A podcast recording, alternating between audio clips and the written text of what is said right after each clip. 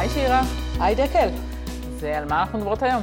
היום אנחנו לוקחות פן קצת אחר ומדברות mm-hmm. על הכשרת מורים למחוננים. Mm-hmm. עד עכשיו בעצם דיברנו על הילדים ועל הילדות הרבה פעמים, אבל בעצם לא דיברנו על האוכלוסייה הזאת של המורים ועל איך בכלל מישהו מגיע להיות מורה לתלמידים מחוננים ומה ההכשרה שהוא מקבל. נכון, איזו שיטת התמחות שלך ולי מאוד מאוד ברור שהחבר'ה האלה, האוכלוסייה הזאת צריכה לקבל עוד איזושהי הכשרה שהיא מעבר להכשרת הבסיס של כל המורות והמורים בישראל, mm-hmm. ומעניין לשמוע איך זה נעשה. יאללה, אז בואי נדבר על זה.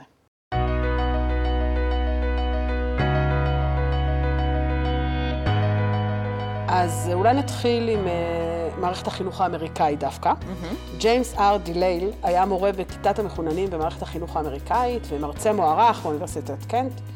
אחרי עשרות שנים של ניסיון למחוננים, הוא כתב ב-2005 מכתב שכותרתו מכתב למורים חדשים לילדים מחוננים, שתרגם לעברית גדי איתי. את גדי אנחנו נפגוש בהמשך הפרק ונשוחח איתו קצת על מה קורה בארץ. Mm-hmm. אבל אם אנחנו חוזרים לארצות הברית, אז המכתב זמין ברשת ויהיה גם באתר שלנו. הוא נוגע ללא מעט נקודות שנשמעות רלוונטיות מאוד גם לכאן ועכשיו. הוא כותב על הפוליטיקה שבחינוך מחוננים ובעיקר על היחס של מי שנמצא מחוץ לחינוך הזה. על הצורך להתעלם לפעמים מהישגים לימודיים, לטוב ולרע, ולהתעלם קצת מספרי ההדרכה מכווני הצלחה ועוד. אה, אני רוצה להקריא פסקה אחת מהמכתב הזה, שהכותרת שלה היא סנגר, סנגר ושוב סנגר, שריגשה אותי מאוד. כל ילד צריך סנגור, מישהו שמאמין בקדושת היותו פרט ייחודי. בעבור תלמידים רבים הסינגור קל מאוד. כל מה שצריך זה לתת תגמולים על השקעה והתנהגות טובה ולזרוק איזה מה עניינים מדי פעם במסדרון. אבל חלק מהמכוננים שלך יצטרכו הרבה יותר, משהו יותר אישי ועמוק.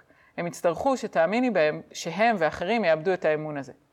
אל תשכח, כשאתה הילד החכם וכולם יודעים את זה, קל מאוד לאכזב אנשים שמעריכים הישגים מעל הכל.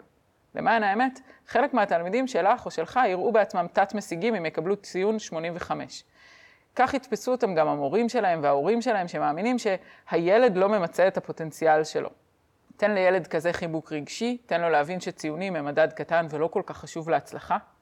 אם המחוננים שלך הם אכפתים, תורמים, מודעים לעצמם ומחויבים ללמידה אמיתית, הם מוצלחים ומצליחים יותר מכל ילד שיש לו רק מאיות ואין לו אף אחת מהתכונות האלה. כן, תצטרך להיות מליץ יושר למחוננים וצרכיהם, גם בפני הורים, מחנכים ואנשים בקהילה. אבל החזית האמיתית היא הילד או הילדה עצמם שצריכים ורוצים את ההכרה והתמיכה שלך או שלך כבני אדם שלמים, ולא רק כילדים חכמים.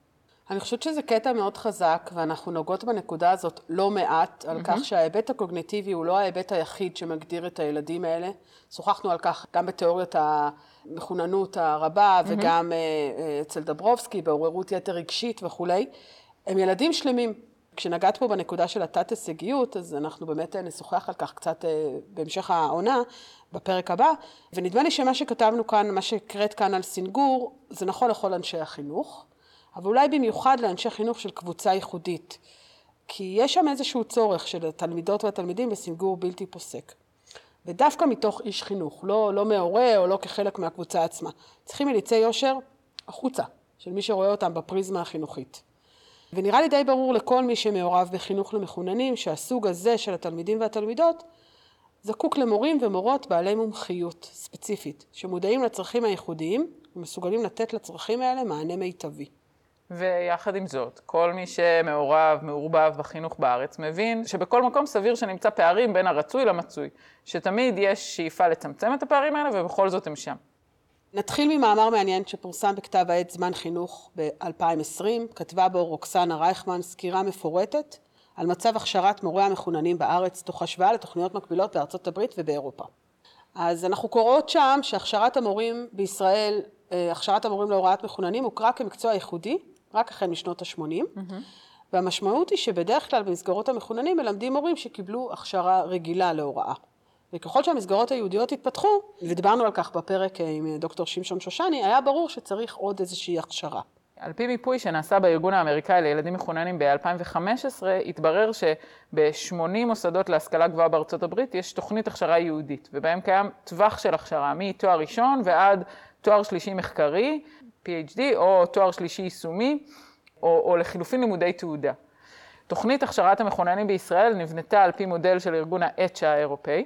מדובר על תוכנית דו-שנתית להכשרת מורים, והיא מורכבת מחלק תיאורטי ומחלק מעשי. נתמקד רגע בהשוואה. בארצות הברית ובאוסטרליה יש מסגרות ייעודיות למחוננים, ובהתאם יש בהן תוכניות הכשרה שנבחנו במחקר. כלומר, ההכשרה היא של המסגרות היהודיות עצמן. Mm-hmm. אבל יש גם גישות שונות. למשל, בפינלנד ובשוודיה הדגישו במשך שנים את ערך השוויון, לעתים על חשבון טיפוח המצטיינים. רק בעשור האחרון עלה שם איזשהו צורך בהכשרה יהודית לצוותי מחוננים, ואני אגיד שכשהייתי באצ'ה בשנה האחרונה, אז פגשתי לא מעט אנשים באמת מאזור שוודיה ונורבגיה, mm-hmm. שמתחילים להבין את הצורך הזה, אה, אבל עדיין אין שם הרבה מאוד תוכניות כמו שיש בארץ.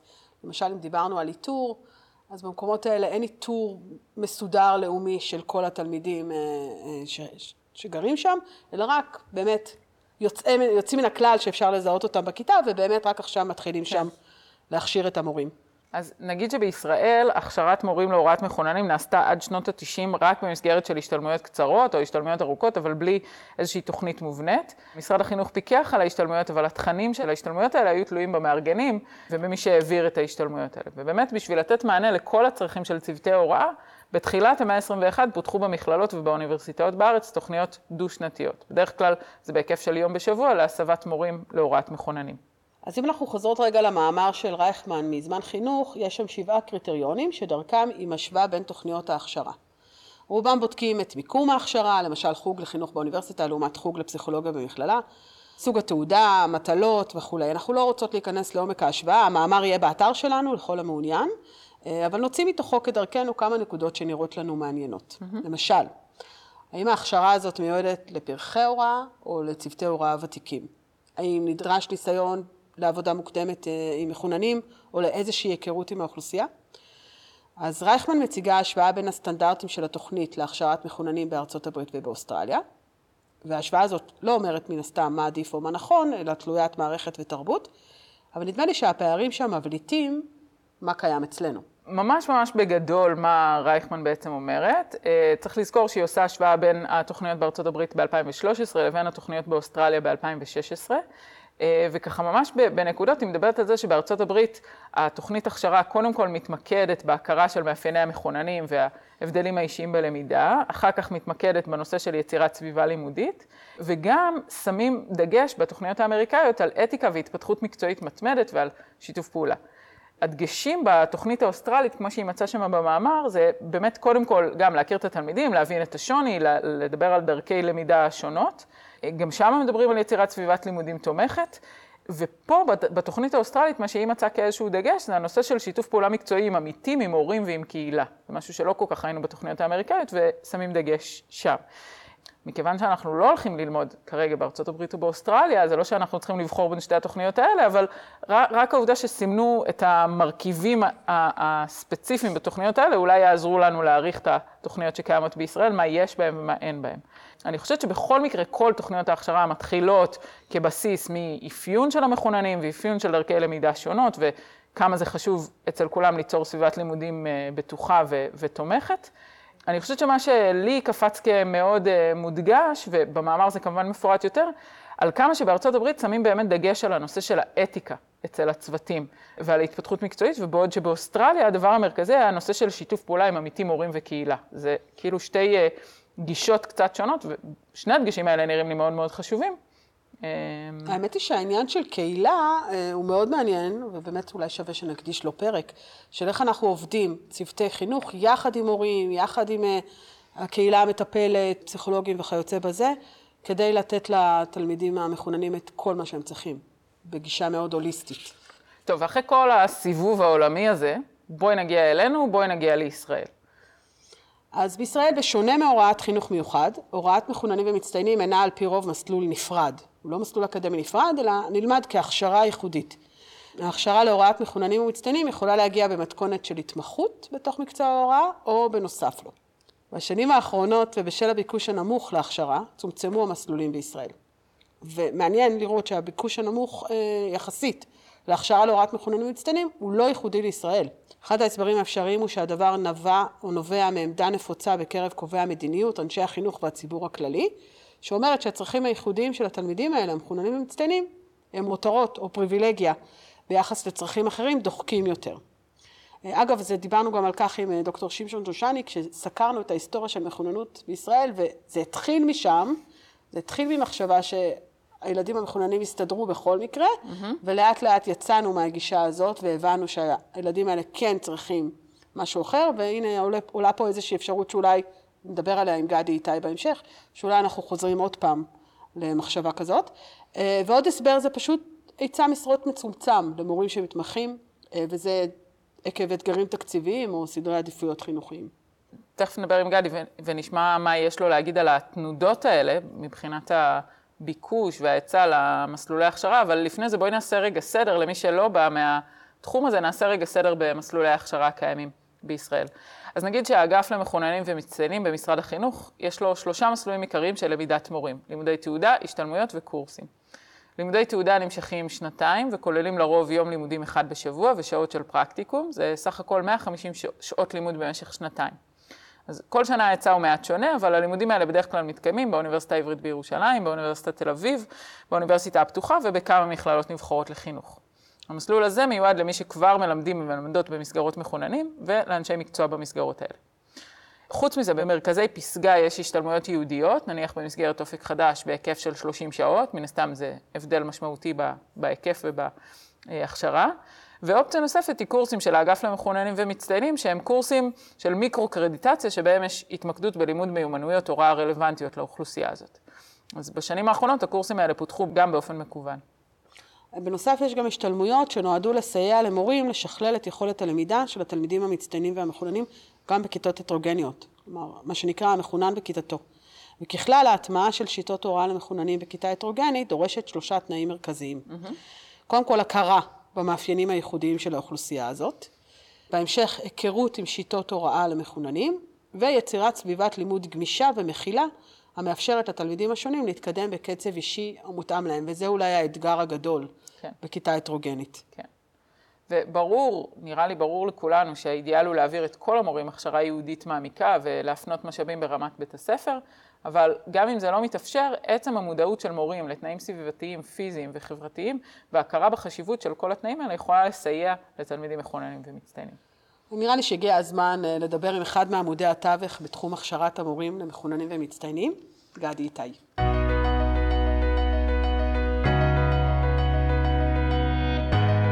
היי גדי. אהלן, יופי, תודה שבאת.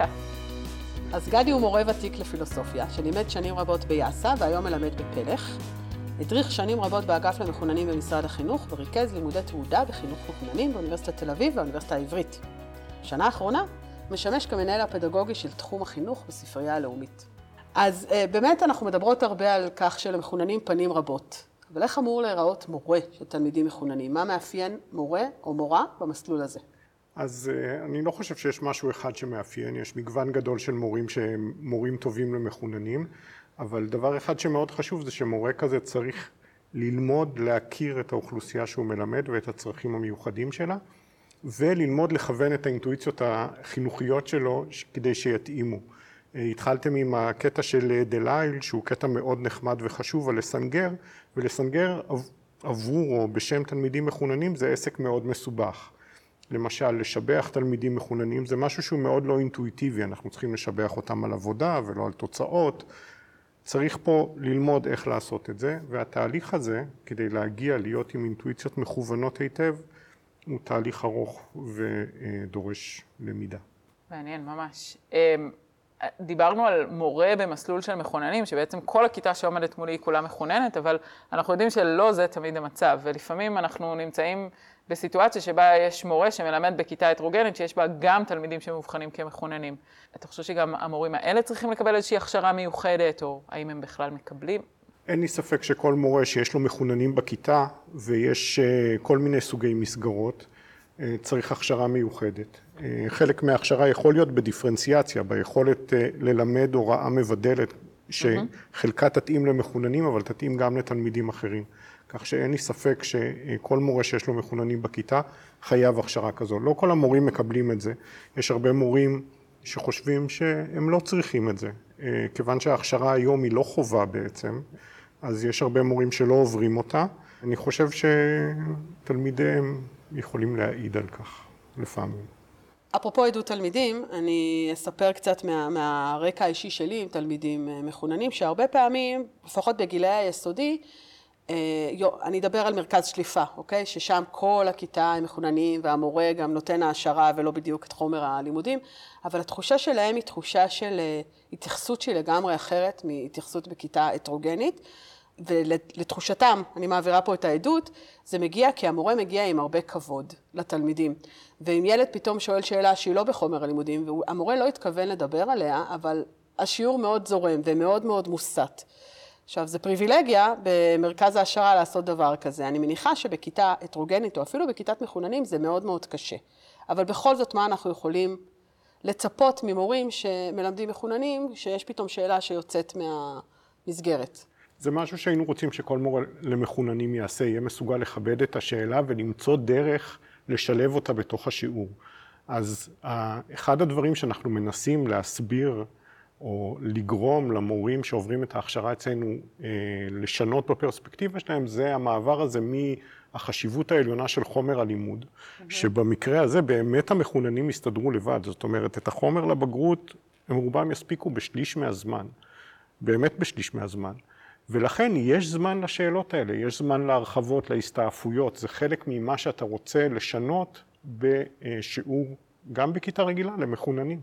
ואתה רוצה שהמורה ילמד לעשות את זה וישנה את הפרספקטיבה שלו, כי הוא רגיל שבכיתה רגילה שאין בה מחוננים, הוא חייב להספיק את החומר ויש בחינה והציונים נורא חשובים, ועם המחוננים בדיוק זאת ההסתה אה, של הפרספקטיבה והאינטואיציות שאנחנו רוצים לעזור להם לעבור.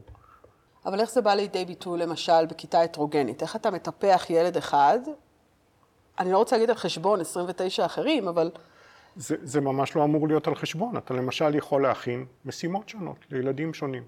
המחשבה שאנחנו צריכים לצפות מכל הילדים את אותו דבר בכיתה הטרוגנית היא מחשבת שווא. למחונן אתה יכול לתת משימה מסוג מסוים, ולילדים אחרים משימה מסוג אחר. הילדים יודעים בדיוק מי מחונן בכיתה. זה לא שאתה פתאום תחשוף את המחונן כמחונן בכיתה. אתה עושה לו אאוטינג. כן. עושה לו אאוטינג. אתה לא עושה לו אאוטינג, אתה פשוט נותן לו משימות שמותאמות, לא עולה, משימות שמותאמות לא עולה, בהסתכלות ספציפית על הידע וה, והסקרנות של התלמיד או התלמידה הזו. וזה משנה עבורם את כל חוויית הלמידה. כשהם יושבים ועושים את אותן משימות שכל הכיתה עושה, פשוט משתעממים. כן.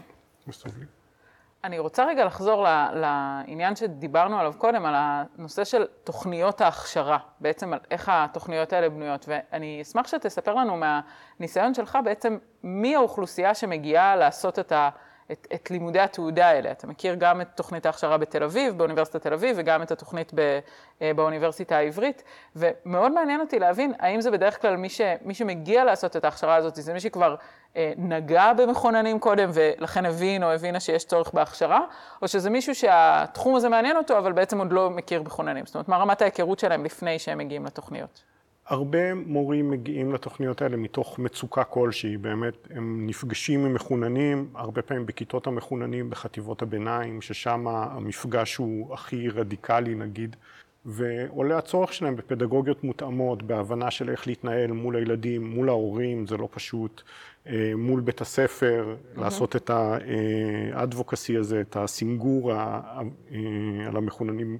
עבור בית הספר. אז מתוך המצוקה הזאת הרבה מהמורים באים. יש פה גם היבט רגולטורי. אה, בשנים מסוימות האגף למחוננים חייב מורים נניח צעירים יחסית במרכזי המחוננים לעבור את ההכשרה, היום הוא לא מחויב. אז היום האוכלוסייה ברוב מסלולי ההכשרה היא אוכלוסייה מכיתות המחוננים, זאת אומרת מורים בחטיבות ביניים, קצת בחטיבות עליונות שמלמדים בכיתות המחוננים ובעצם חלקם מתוך מצוקה, חלקם מתוך אה, חיוב של ההנהלות וההדרכה, באים לעשות את המסלולים האלה. אולי תספר לנו טיפה על תהליך ההכשרה בתל אביב או במקומות אחרים. מה, מה הכי חשוב שהמורים יקבלו שם? לתהליך ההכשרה יש אה, שלוש רגליים עיקריות. רגל אחת זה באמת היכרות עם המאפיינים הקוגניטיביים וההקשריים של מחוננות, שהם מאוד שונים בארץ מאשר במקומות אחרים בגלל ה... אה, שעושים אה, מיון ארצי. תהליך האבחון. תהליך האבחון כן. הארצי של מחוננות. הדבר השני, שמשקיעים בו הרבה הרבה מהזמן של הקורס, זה היבטים רגשיים וחברתיים. למחוננים יש צרכים מיוחדים, המורים הם האנשים שנמצאים בעצם בחזית של היכולת לספק את הצרכים האלה, ועם ידע מקצועי הם גם יכולים לעשות פה עבודה שהיא אה, חשובה מאין כמותה. אין אף אחד אחר במערכת שעומד בעמדה הזאת, שהוא mm-hmm. בעצם יכול לעשות את זה. אפילו ההורים הרבה פעמים גם לא מודעים לחלק מהבעיות וגם מאוד מאוד מתקשים, כי חלק מהקשיים הם קשיים בין הורים ותלמידים. ילד מחונן מייצר המון מתח במשפחה, ו... וקושי שאני משער שדיברתם על חלק מזה. כן. ההיבט השלישי זה באמת היבט מעשי, פדגוגי, מה אפשר לעשות בכיתה, איזה שיטות אפשר ללמד, איך להתנסות בזה, וזה גם הפרקטיקום שהוא חלק מהתוכנית, שהם מתנסים בכיתה, הם צופים אחד בשני, הם הולכים לצפות במרכז מחוננים בשיעורים, זאת אומרת, יש פה היבט מעשי של איך אני נכנס עם זה לכיתה, שהוא הרגל השלישית של ההכשרה הזאת, והוא פחות או יותר אה, השליש האחרון. ומבחינת הפרופסיה של המורים האלה, רוב המורים הם מורים למתמטיקה, מורים למדעים, או יש איזושהי חלוקה כזאת? יש התייחסות לפרופסיה המקצועית שלהם? יש מעט התייחסות לפרופסיה המקצועית, בגלל שבסופו של דבר בעינינו הוראת מחוננים זה גנרי. Mm-hmm. אתה יכול להיות מורה למתמטיקה ואתה יכול להיות מורה לספרות, ברגע שאתה נכנס לכיתת מחוננים, האופי של ההוראה הוא מאוד דומה, הרב הדומה על השונה. לכן אין כמעט מרכיבים תחומיים, יש מעט, אה, בחלק מהמקומות יש טיפה יותר וחלק טיפה פחות, אבל באופן כללי זה כמעט הכל גנרי, mm-hmm. והרבה מהמורים הם באמת באים ממקום של מחנכים, חלקם מורים מקצועיים, אבל גם וגם. אתה דיברת קצת על הצרכים של הילדים האלה והיכרות של המורים שמגיעים להכשרות עם הצרכים המיוחדים האלה. זה מחזיר אותי קצת למה שדיברנו בתחילת הפרק על התנודות בתפיסה בתפיסה הישראלית את האוכלוסייה הזאת? האם הם פריבילגיים והכול מותרות, או שיש להם צרכים, הם חייבים לקבל אותם, אנחנו כחברה מחויבים אה, לתת להם את כל מה שהם צריכים. האם אתה חש בתנודות כאלה? זה מתח מתמיד בכל עולם המחוננים הישראלי, בין הרצון, נקרא לזה, לנצל באופן תועלתני את המחוננים כמין משאב לאומי, שכל זה המשאב הלאומי, הילדים האלה. Start-up nation. Start-up nation, הם 8200, הם ילחמו את המלחמות שלנו, לבין ההבנה שאלה ילדים עם צרכים מיוחדים. וההכשרה חיה בתוך המתח הזה, כמו כל עולם המחוננים. אה, אנחנו משתדלים להשקיע הרבה זמן בעניין של הצרכים המיוחדים, כי בסופו של דבר כאנשי חינוך אנחנו אמנם משרתים את המדינה ואת הפרוגרמה התועלתנית שלה, אבל יותר חשוב שנדאג לתלמידים שלנו. אני לפחות, כמי שמעביר את ההכשרה, הרבה יותר חשוב לי שהמורים ילמדו לראות את התלמידים ואת הצרכים האמיתיים שלהם ולפענח אותם. אתם לא רואים, אבל דקל ואני מהנהנות כן, פה בנמרצות. כן. ממש. כל מה שרצינו לשמוע, כן. בהמשך למאמר שדיברנו עליו באמת בפרק, אז עשינו, דיברנו קצת על הנושא הזה של ההשוואה בין תוכניות ההכשרה במקומות שונים. יש לך איזושהי נקודת מבט השוואתית כזאת על מה שקורה בעולם, אה, שיתופי פעולה בינלאומיים או השוואות שעושים? זאת אומרת, זה עוזר לך להסתכל החוצה? הסתכלנו קצת החוצה והמגוון בעולם הוא גדול מאוד והוא הרבה פעמים נובע מהמבנה של המערכת, זאת אומרת, mm-hmm. מי דואג למחוננים, איפה יש מסגרות, האם הם באוניברסיטאות, זה הרבה פעמים מפשט את העניין, כי באמת האוניברסיטה מכשירה גם את המורים וגם אה, אה, עושה את המסגרת למחוננים.